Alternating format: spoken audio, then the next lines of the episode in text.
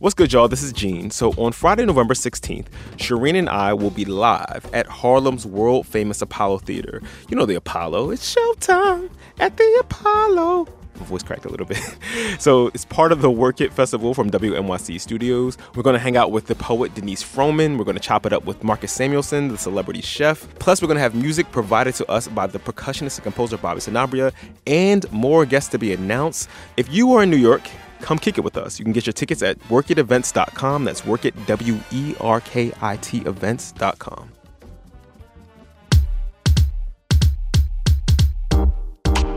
You're listening to Code Switch. I'm Shireen Marisol Meraji. And I'm Gene Demby. The midterm elections will be seen as a referendum on the first two years of the Trump administration. I can't believe it's only been two years. It feels like a lot longer than that, Shireen. It actually feels like we've been talking about the midterm elections for two years. right, since November 2016. and as we know, midterm elections are usually low turnout affairs, mm-hmm. but this mm-hmm. November looks like it's going to be very different.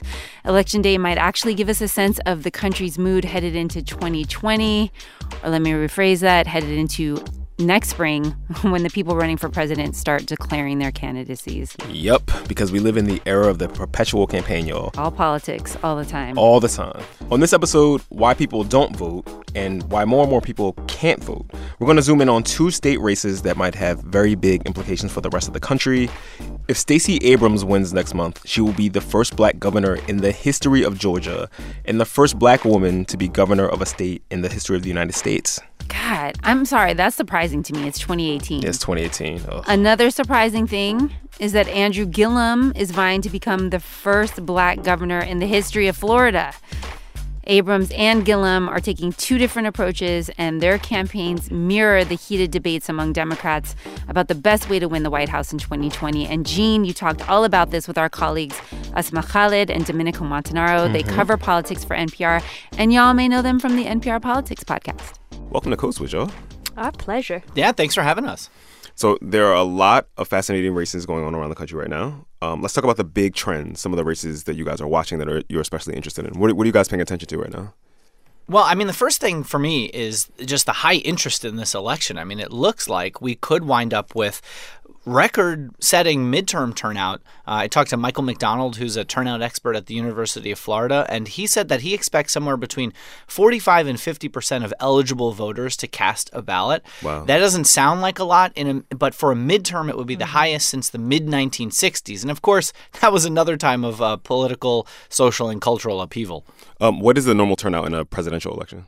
In a presidential election, uh, you know, it's high if you get to 60%. That's okay. about what it was in uh, 2016.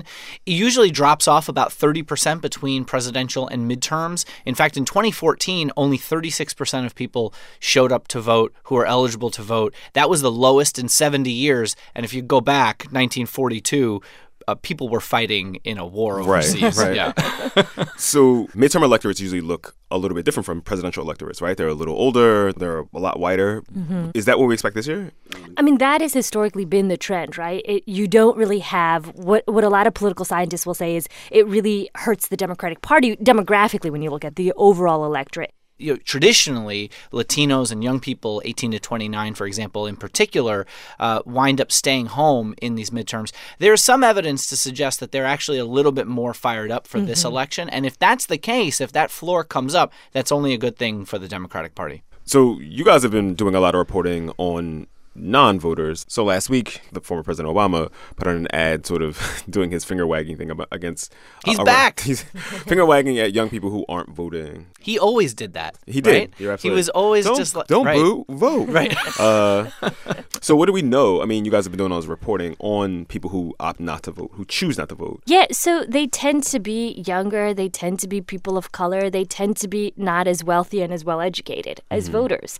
And that kind of cuts across all races. So, you know, you can go to parts of West Virginia that are uh, majority white, and you will find that if they are, you know, have low levels of college education and tend to be pretty poor, they will also have really low voter turnout. One of the things that we do notice that I think is interesting is that competition sometimes can motivate people to vote. Just the idea that it's considered a real battleground state. New York's voter turnout is historically really low. Right. Because they just assume there's a super blue place. It's going to yeah. be a blue state. Yeah. And, and you see that across the board. And for a while, you know, in fact, that's actually what I heard heard from some voters when I spent time in Georgia. Uh-huh. They thought, hey, my state's always been red. Uh, I, you know, as a young African American man, he told me I identify as a Democrat, and I just don't see a point because I can do my own math and figure my vote won't matter. Mm-hmm. Now, that is an uphill challenge for any Democrat who wants to compete in a place like Georgia, a place like Texas, even a place like Arizona, because a lot of people there already think of their state as a predominantly red state. And you could say the same, too, for a Republican yeah. trying to compete in a Democratic state. And I guess voting is like a kind of cultural habit, though, right? Mm-hmm. If you mm-hmm. go, to,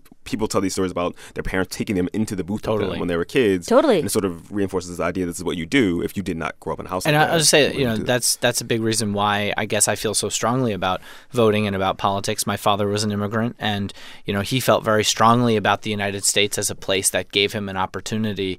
Um, and you know, we talked a lot about the news and politics and voting, and uh, because he was so proud to gain his citizenship when he did. There are two races that we are sort of especially interested in uh, in Florida and in Georgia uh, in which the candidates, the, the, two Democratic candidates, are taking very different approaches to turning out uh, voters and voter outreach. Stacey Abrams in Georgia uh, and Andrew Gillum in Florida. Um, so, can we start with Stacey Abrams in Georgia, and can we talk a little bit about that race and the sort of the, the background of the this race between her and Brian Kemp? Sure. Um, I spent some time with Stacey Abrams uh, a little while back, actually, more so in the primary season. Mm-hmm. So, a little bit about Stacey Abrams. She was um, in the Georgia state legislature for a number of years. She was actually the minority minority leader there. And uh, during that time, she kind of, you know, prided herself, I would say, on actually having a pretty good functioning relationship with the Republican governor. Mm-hmm. So I would say if you look at her legislative past, she was really this pragmatic person who, who got stuff done. Mm-hmm. Um, but I, I, think the caricature of, of her now in the election cycle is as this extreme progressive liberal. Is that right? a character, caricature that she's sort of uh, that she's fanning, or is that something? you know, I, I, think it's it's twofold, right? I think that you we can talk a little bit more about her strategy, but she really has hunkered down on building up and turning out the Democratic base, uh, which is largely we could talk about uh, you know African American people of color and and white liberals. But on the flip side, also her opponent Brian Kemp, who's the current Secretary of State, mm-hmm. has no doubt also I think fanned some of those uh, preconceived ideas. The latest attack I've seen is is this criticism that Stacey Abrams wants illegal immigrants to vote. Uh, you know, look, Brian Kemp is the Secretary of State, so if any undocumented people in this country are voting, you can make the argument that that would actually be under Brian Kemp, the Secretary of State's watch. So it's a kind of silly argument, but that's kind of the criticism I've seen lately. You know, the thing is, I think because in the primary, Stacey Abrams made a comment where I think a lot of people picked up on it and they were sensitive to it in Georgia, where she essentially said, We don't need Republicans to win in this state. And, you know, she has noted, look, African Americans, especially young African Americans in Georgia, have really changed the demographic makeup of the state. A lot of people in the South, young professional blacks, have moved to Atlanta and have really changed the demographic makeup of the state. And they haven't really participated in the electoral system to the point that they could have power. Uh, you know, this is a state that went from 80% white or more in the 1990s to now 53 47 thereabouts for white to non white population. It could be a very different state uh, if those young black voters actually showed up. And to that point, too, I mean, she's focusing a lot on um, Latino and Asian American voters as well, right? I really do think this is an interesting conversation that Democrats are having internally of, you know, sort of who do you court, who do you need? and in Georgia, her, her strategy is like, you know, look, Georgia Democrats have tried to run this moderate path before, and they have not won. They have successively lost gubernatorial races for multiple years now in a row. Mm. And and this strategy in her mind just didn't work right? So what's what's the benefit she sees of really courting the middle and trying to win over these white republican moderates? What's sort of the benefit of that? Because it has not actually led to victory in the past. So if we go next door to florida the dynamics there are a lot different right? Gillum is running a different kind of campaign. Is that because he has to just because of the demographics of, of Florida are so different and it's because of, it's a purpler place than Georgia or what do you well, think you would, about? You would think that the place that's slightly more red would have the, the, kind of approach that Gillum is taking. Mm-hmm. Uh, but I, I think it's just because of the kind of guy he is. One, the kind of story that he believes and where his what his narrative is. Even though Andrew Gillum in Florida is somebody who is uh, obviously African American, he's a progressive. Bernie Sanders came in and endorsed him. He doesn't speak in that kind of way. He mm-hmm. is a very kind of aspirational tone, very Obama-like in a lot of ways. You know, he doesn't talk badly of Republicans. He he uh, tries to talk about how we all have shared values. He really harps on his up from the bootstraps story and how anybody can make it in America. There's probably no starker choice in this country right now than this Florida governor's race. I mean, you have a guy in Andrew Gillum endorsed by Bernie Sanders and somebody like Ron DeSantis, a congressman who put out television ads showing himself to be the Trumpiest of Trumpiest candidates. So if we go back to 2012, right? Obama wins re-election. He trounces Mitt Romney pretty handily. Um, there's this postmortem, right? The Republicans put out this sort of postmortem. Oh like, yeah, that. This is what we need to get to reach out to people of color, right? Mm-hmm. To voters of color who might be sympathetic to some of our ideas. Um, and there was a lot of um, sort of soul like hand wringing and soul yeah. searching around how the Republican Party could avoid sort of just becoming an all white party. And at the time, there was a sense that maybe the existence of the party might be at stake if they could not do mm-hmm. that, right? So, um, six years later, obviously that postmortem is like ripped up, torn to shreds. No one is looking at that playbook. Um, do we have any sense about the way um, Republican lawmakers in the House or in the Senate are thinking about sort of the path they're on right now, which is sort of doubling down on this you know, ethno nationalism, I guess? Yeah, I mean, look, I think that's a really good question. You can talk about long term strategy that Republicans want, but at the same time, they were able to get through a flurry of judges under Donald Trump and two Supreme Court justices. So these are fights that I would say are just not as important right now to a number of Republicans because they, they control the Senate, the House, and the presidency. And so they've been able to get through tax reform and roll back a lot of regulations. The Republican agenda that they had wanted. That's that's part of, part of the platform that they've wanted. So what's the impetus for reaching out and diversifying and getting a b- more diverse electorate? Because when you look at the white vote, yes, it's on decline and over a long period decline, but 74% of uh, whites made up the population, eh, made up the electorate in 2016, according to the Pew corrections of the exit polls. So if three quarters of the country is still white, you can squeeze out a few more elections. Now, what does that mean long term? What does that mean by 2040? Now, that's a different question. That was NPR's Asma Khalid and Domenico Montanaro. Thank you all so much for being with us today. You're welcome. welcome. It was a pleasure.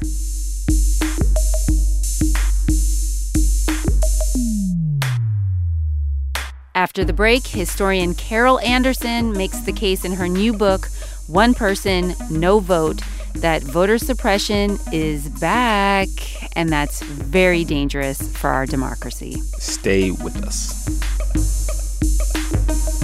Support for NPR and the following message come from ZipRecruiter, the smartest way to hire. ZipRecruiter's powerful matching technology finds the right people for you and actively invites them to apply. That's why ZipRecruiter is rated number one by employers in the U.S. based on hiring sites with over a thousand reviews on Trustpilot. And right now, listeners can try ZipRecruiter for free at ZipRecruiter.com/slash-switch. Election Day is just a few weeks away, and some are saying it could be a year of the woman. We're talking to Democrat Stacey Abrams and Republican Elizabeth Heng, two women trying to excite their parties in 2018. That's next time on It's Been a Minute from NPR. Gene. Shireen. Code Switch. So we invited Carol Anderson back to the podcast. Y'all may remember her. She wrote White Rage, The Unspoken Truth of Our Racial Divide. She's a historian and a professor of African American Studies at Emory University in Atlanta. And Carol has a new book out. Welcome back, Professor Anderson. Oh, thank you so much for having me. Uh, this is quite a title One Person, No Vote How Voter Suppression is Destroying Our Democracy.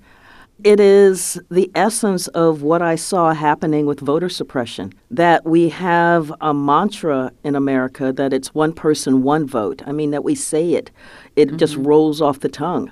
But what is happening is that we have systematically undermined that doctrine and diluted the power of some people's votes to the point where democracy is gaining incredible illegitimacy, and it's via voter suppression. And voter suppression has deep, gnarly, old roots in this country. Professor Anderson starts her book in the past in the Magnolia State, Mississippi. The Confederates lost the war, and in 1870, the 15th Amendment gave black men the right to vote. Now, Democrats ran the South back then. It was basically a one party system. And let's just say the Southern states were not happy about this new amendment to the Constitution. Yes, so the Southern Democrats were just incredibly powerful. Um, one of the key measures was what's called the Mississippi Plan of 1890. And with that plan, what Mississippi legislators had to figure out was how do we get around that doggone 15th Amendment? That says that the right to vote shall not be abridged on account of race, color, or previous condition of servitude. And how do we get around it and systematically deny black people the vote? And the Mississippi Plan was the answer. Anderson writes that the Mississippi Plan used things African Americans had no control over against them. Things like poverty and illiteracy, results of slavery and massive inequality. Literacy, in terms of being able to read uh, large sections of the Constitution and interpret it to the likings of the registrar. Poverty, by having to pay a poll tax along with election day terrorism, let's be clear, that was also out there, where black folks who tried to register to vote, who tried to vote, could easily be killed and nothing would be done about it. And it wasn't just Mississippi that made voting difficult and dangerous. It was basically the entire South. But if you were white and you weren't so good at interpreting the Constitution or you were poor, not to worry. You were given an out a few years later with something called the Grandfather Clause. And it said that if your grandfather could vote before 1867, you too could vote. But who couldn't vote before then? Black people. In 1867, the radical Republicans pushed through the 1867 Reconstruction Act. The final phase of that act granted black men the right to vote. So only white men had the right to vote before 1867. And to make things even easier for white people to hoard the power of the vote in most of the South, Anderson says they were the only ones allowed to vote in the primary. Now, black folks could vote if they wanted to in the general election but they couldn't vote in the primary. And because it's a one party system, whoever won that primary was going to be the one who was going to win the general election. So that primary was key. So making the white primary whites only really, again, significantly disfranchised African Americans. How did black voting look after having all of these deterrents oh put upon gosh. it? It plummeted. Only 3% of African American adults were registered to vote in the South by hmm. 1940. 3%. And a majority of African Americans lived in the South. Congress did pass legislation to try and deal with black voter disenfranchisement, the Civil Rights Act of 1957. Except it required litigation. So you had to sue an official for violating your right to vote. There was a trial, there was a verdict, there was an appeal, and years would go by. The legal process took forever. And in the Civil Rights Act, the onus was on you to prove that your right to vote was violated. By the time we got to 1960, three counties in Alabama had a total of five African Americans registered to vote, although they had nearly 16,000 age eligible African Americans in the population. It is wrong, deadly wrong, to deny any of your fellow Americans the right to vote in this country. And we know something big happened in 1965. Lyndon Johnson signs the Voting Rights Act into law. Did that fix things? that was a massive game changer. It flipped the way that the U.S. did business on its head. Section 5 of the Voting Rights Act made states and certain counties with a history of discrimination get the okay from the DOJ or a federal court before they could change their voting laws. These were those states that used poll taxes, literacy tests, and had fewer than 50% of voting age eligible adults registered to vote. They're often referred to as pre-clearance states. Mississippi, prior to the Voting Rights Act, had fewer than 10% of African Americans registered to vote. So we're in the single digits in terms of black voter registration in Mississippi. By the time we get to like 1967 or 68, um, black voter registration is almost at 60%. And you have your first elected black official in Mississippi by 1967, which was the first one since Reconstruction. The Voting Rights Act was a game changer. Now let's fast forward 33 years to the 2000 election. George Bush, governor of Texas, will become the 43rd president of the United States. Florida Supreme Court has sided with the Gore campaign, ruling that recounts underway in three Florida counties must be included in the state. That the more Democratic and black the population, the higher the rate of invalidated ballots. In other words, Mr. Vice President, there are gross violations of the Voting Rights Act from Florida. Uh, the and I object, uh, and it is not signed by a senator. The U.S. Supreme Court ruled five to four to reverse a Florida Supreme Court ruling that it. I am honored, and I'm. I, I guess I better go write an inaugural speech. Bush v. Gore, Florida, hanging chads, all kinds of drama and chaos. I believe the scholarly term is hot mess. This was bad in Florida. If you're old enough to remember it, that's an election you'll never forget. But Professor Anderson says something else was going down that year in the show me state, something you probably don't remember. There was another hot mess happening in St. Louis, Missouri.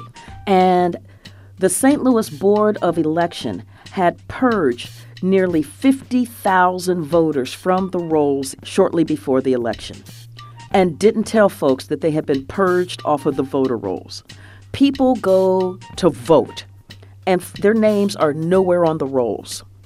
And the poll workers don't have any documentation that these folks are who they say they are, that they were on the rolls before. There's nothing there that they were given. And so they're trying to call down to the Board of Elections, and the lines are jammed. And this is a Tuesday, a work day, and people are jammed into the Board of Elections. By 7 o'clock, the polls are getting ready to close, and this stuff still hasn't been figured out. And so the Democrats sued to keep the polls open an additional three hours until 10 o'clock to give the people who had been illegally purged a chance to get it all fixed up so that they could go and vote. Well, the Republicans were like, oh, uh uh-uh, uh, and immediately got another court to come in behind that judgment and shut the polls down by 745. And what the Republicans argued, particularly U.S. Senator Kit Bond, Christopher Kit Bond, was that keeping the polls open an additional three hours was an attempt by folks in St. Louis to steal this election. This was a case of massive, rampant voter fraud voter fraud. Who's to say we don't have voter fraud if nobody's really looked into it? We cannot have people that are not eligible to vote casting votes in our election. Leaders of this new effort say they want to make sure that elections are free from fraud. I think nothing could disenfranchise an eligible voter more than finding out that ineligible voters are voting. Professor Carol Anderson makes the case in her book, One Person, No Vote that this is when the threat of voter fraud starts gaining serious traction, thanks in part to former Republican Senator Kit Bond from Missouri. He took that language of voter fraud into Congress, where Congress was beginning to craft the Help America Vote Act, which was to deal with that incredible debacle down in Florida. So the Help America Vote Act deals with having machines that, oh, I don't know, can actually count votes. A commission, a place where people can go whose rights have been violated so that they can lodge a, a, a complaint. And so the Help America Vote Act was dealing with that kind of reality. He added the lie of voter fraud into federal law and said the way that we can deal with voter fraud is by requiring IDs. Republicans say even a small amount of voter fraud can sway elections, like double voting, casting a ballot in more than one place. The Heritage Foundation, a conservative think tank, has a database of over 1,100 cases of proven voter fraud, 1,100 in 18 years. But a majority of those cases are not the kind of double voting fraud voter ID laws are supposed to prevent. In 2014, the Washington Post did its own analysis and found only 31 credible cases of that type of voter impersonation. 31 cases over a 14 year period where more than a billion votes were cast. Studies do show that voter ID laws disproportionately affect Black and Latino voters. Texas, Mississippi, and Alabama all moved ahead with strict voter ID laws just 24 hours after a Supreme Court decision cleared the way for them to do so.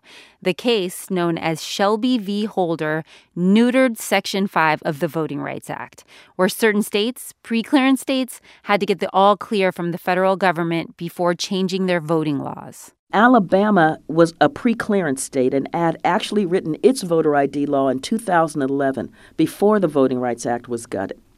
That law passed, but Alabama didn't implement it because it knew that there was no way that it could get through a Department of Justice pre clearance review. But after the Shelby County v. Holder decision, Alabama implemented this law. Public housing ID was not included on the list of acceptable government issued photo ID. Alabama is a poor state. It ranks somewhere between 48th and 45th in the nation in terms of poverty. It has a sizable, impoverished uh, population, and that lives in public housing, 71% of whom are African American. You basically make the case in your book that it's a modern day poll tax. It really is. I mean, so in Alabama, Alabama then shut down the Department of Motor Vehicles in the Black Belt counties, making the nearest Department of Motor Vehicles 50 miles away. But if you don't drive, because you don't have a driver's license, and there isn't public transportation, then how are you supposed to go 50 miles away? So that's a 100 mile round trip to get an ID, you've got to pay for it somehow. Pay for the trip itself and then pay for the ID. That's a poll tax. A few years ago, Alabama reversed some of those DMV closures after a federal investigation found they disproportionately affected black residents. Today, 34 states have some type of voter ID requirement. Professor Anderson says it's not just voter ID laws suppressing the black and Latino vote, though. Poll closures do too. Polling stations close, and people might have to travel longer distances to vote. So between 2013 and 2016, three years, 868 polling stations had been closed in those pre clearance states. And along with poll closures, Professor Anderson says we should also pay attention to voter roll purges. That's when registered voters get kicked off the rolls. NYU's Brennan Center for Justice found in a report published earlier this year that in those pre clearance states that are no longer protected by the Voting Rights Act, voter purges have spiked. Now, all states are tasked with keeping their voter registration rolls accurate. This is an argument Republicans make often. They're just enforcing the law to keep elections fair. The National Voter Registration Act requires voter roll maintenance, getting dead people off the lists, folks who've moved out of state, that kind of thing. And the act allows states to maintain rolls the way they see fit, as long as they're not discriminating. In some states, though, you can also get kicked off if you haven't voted in a couple years and you fail to confirm your voter registration. It's been referred to as use it or lose it. You don't go to church every Sunday doesn't mean you use, lose your right to religion. Regardless, the Supreme Court upheld this kind of voter roll maintenance in a decision just this year. And last year, Georgia passed a voter maintenance law that requires an exact match between your voter registration form and other government documents exact match. No hyphens out of place, no maiden names, no old addresses, none of that. Before these upcoming midterms, over 50,000 voter registrations are on hold in Georgia because of that. And Georgia is a former Voting Rights Act pre clearance state. 70% of those voter registrations on hold belong to African Americans. And the person responsible for the purges, Georgia's Secretary of State, Brian Kemp, the Republican nominee for governor. Kemp asserts that he has every right to do this. And he says in Georgia, quote, it's never been easier to register to vote. Kemp's being sued by civil rights groups for disenfranchising black voters. And Professor Anderson says this is just one example of history repeating itself. You see the League of Women Voters, the NAACP, the Legal Defense Fund, the ACLU taking these states to court over and over and over. It has hurled us back to the 1957 Civil Rights Act where we had litigation that would drag on for years. And the courts would say, oh my gosh, yes, this is absolutely wrong. But you know what? We've got an election coming. So it would it's too late, it's too close to the election to actually change this discriminatory thing that you have going on here. Exactly what kind of impact voter ID laws, poll closures, and voter roll purges are having on voter turnout is really hard to figure out. One study has shown that in the short term, these laws are firing up Democrats to organize, get people registered, get them IDs, and get them to the polls. Professor Anderson gives an example in One Person, No Vote of volunteers and nonprofits stepping in to help get voters organized in the Doug Jones Roy Moore special election in Alabama. Civil society did that work and registered thousands of people. Civil society did the work of dealing with the poll closures. And so they set up what was almost like the Montgomery bus boycott private car system back in the mid 1950s, where cars were put into a pool and then they were dispatched out back and forth to bring voters to and from the polls. Anderson says the voter turnout rate for African Americans in that special election in Alabama was higher than the overall rate by 5%. We're back to the 1957 Civil Rights Act in so many horrible ways. But what we see is the resilience and the resolve to vote for democracy, to fight for democracy.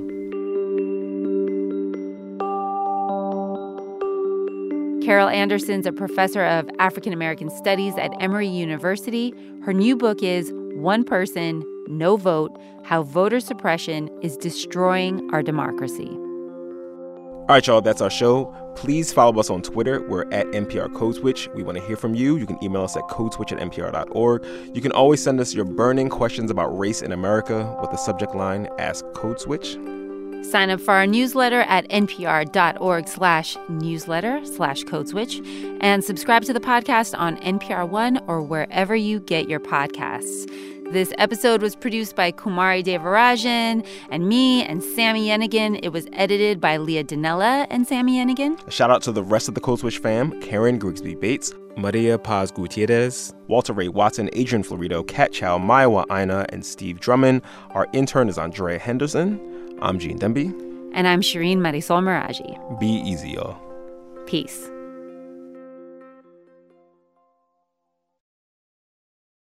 More than 20 years. That's how long Olympic gymnastics doctor Larry Nassar abused the girls and women who came to see him for treatment. Believed, a new podcast from Michigan Radio and NPR, digs into how he got away with it for so long.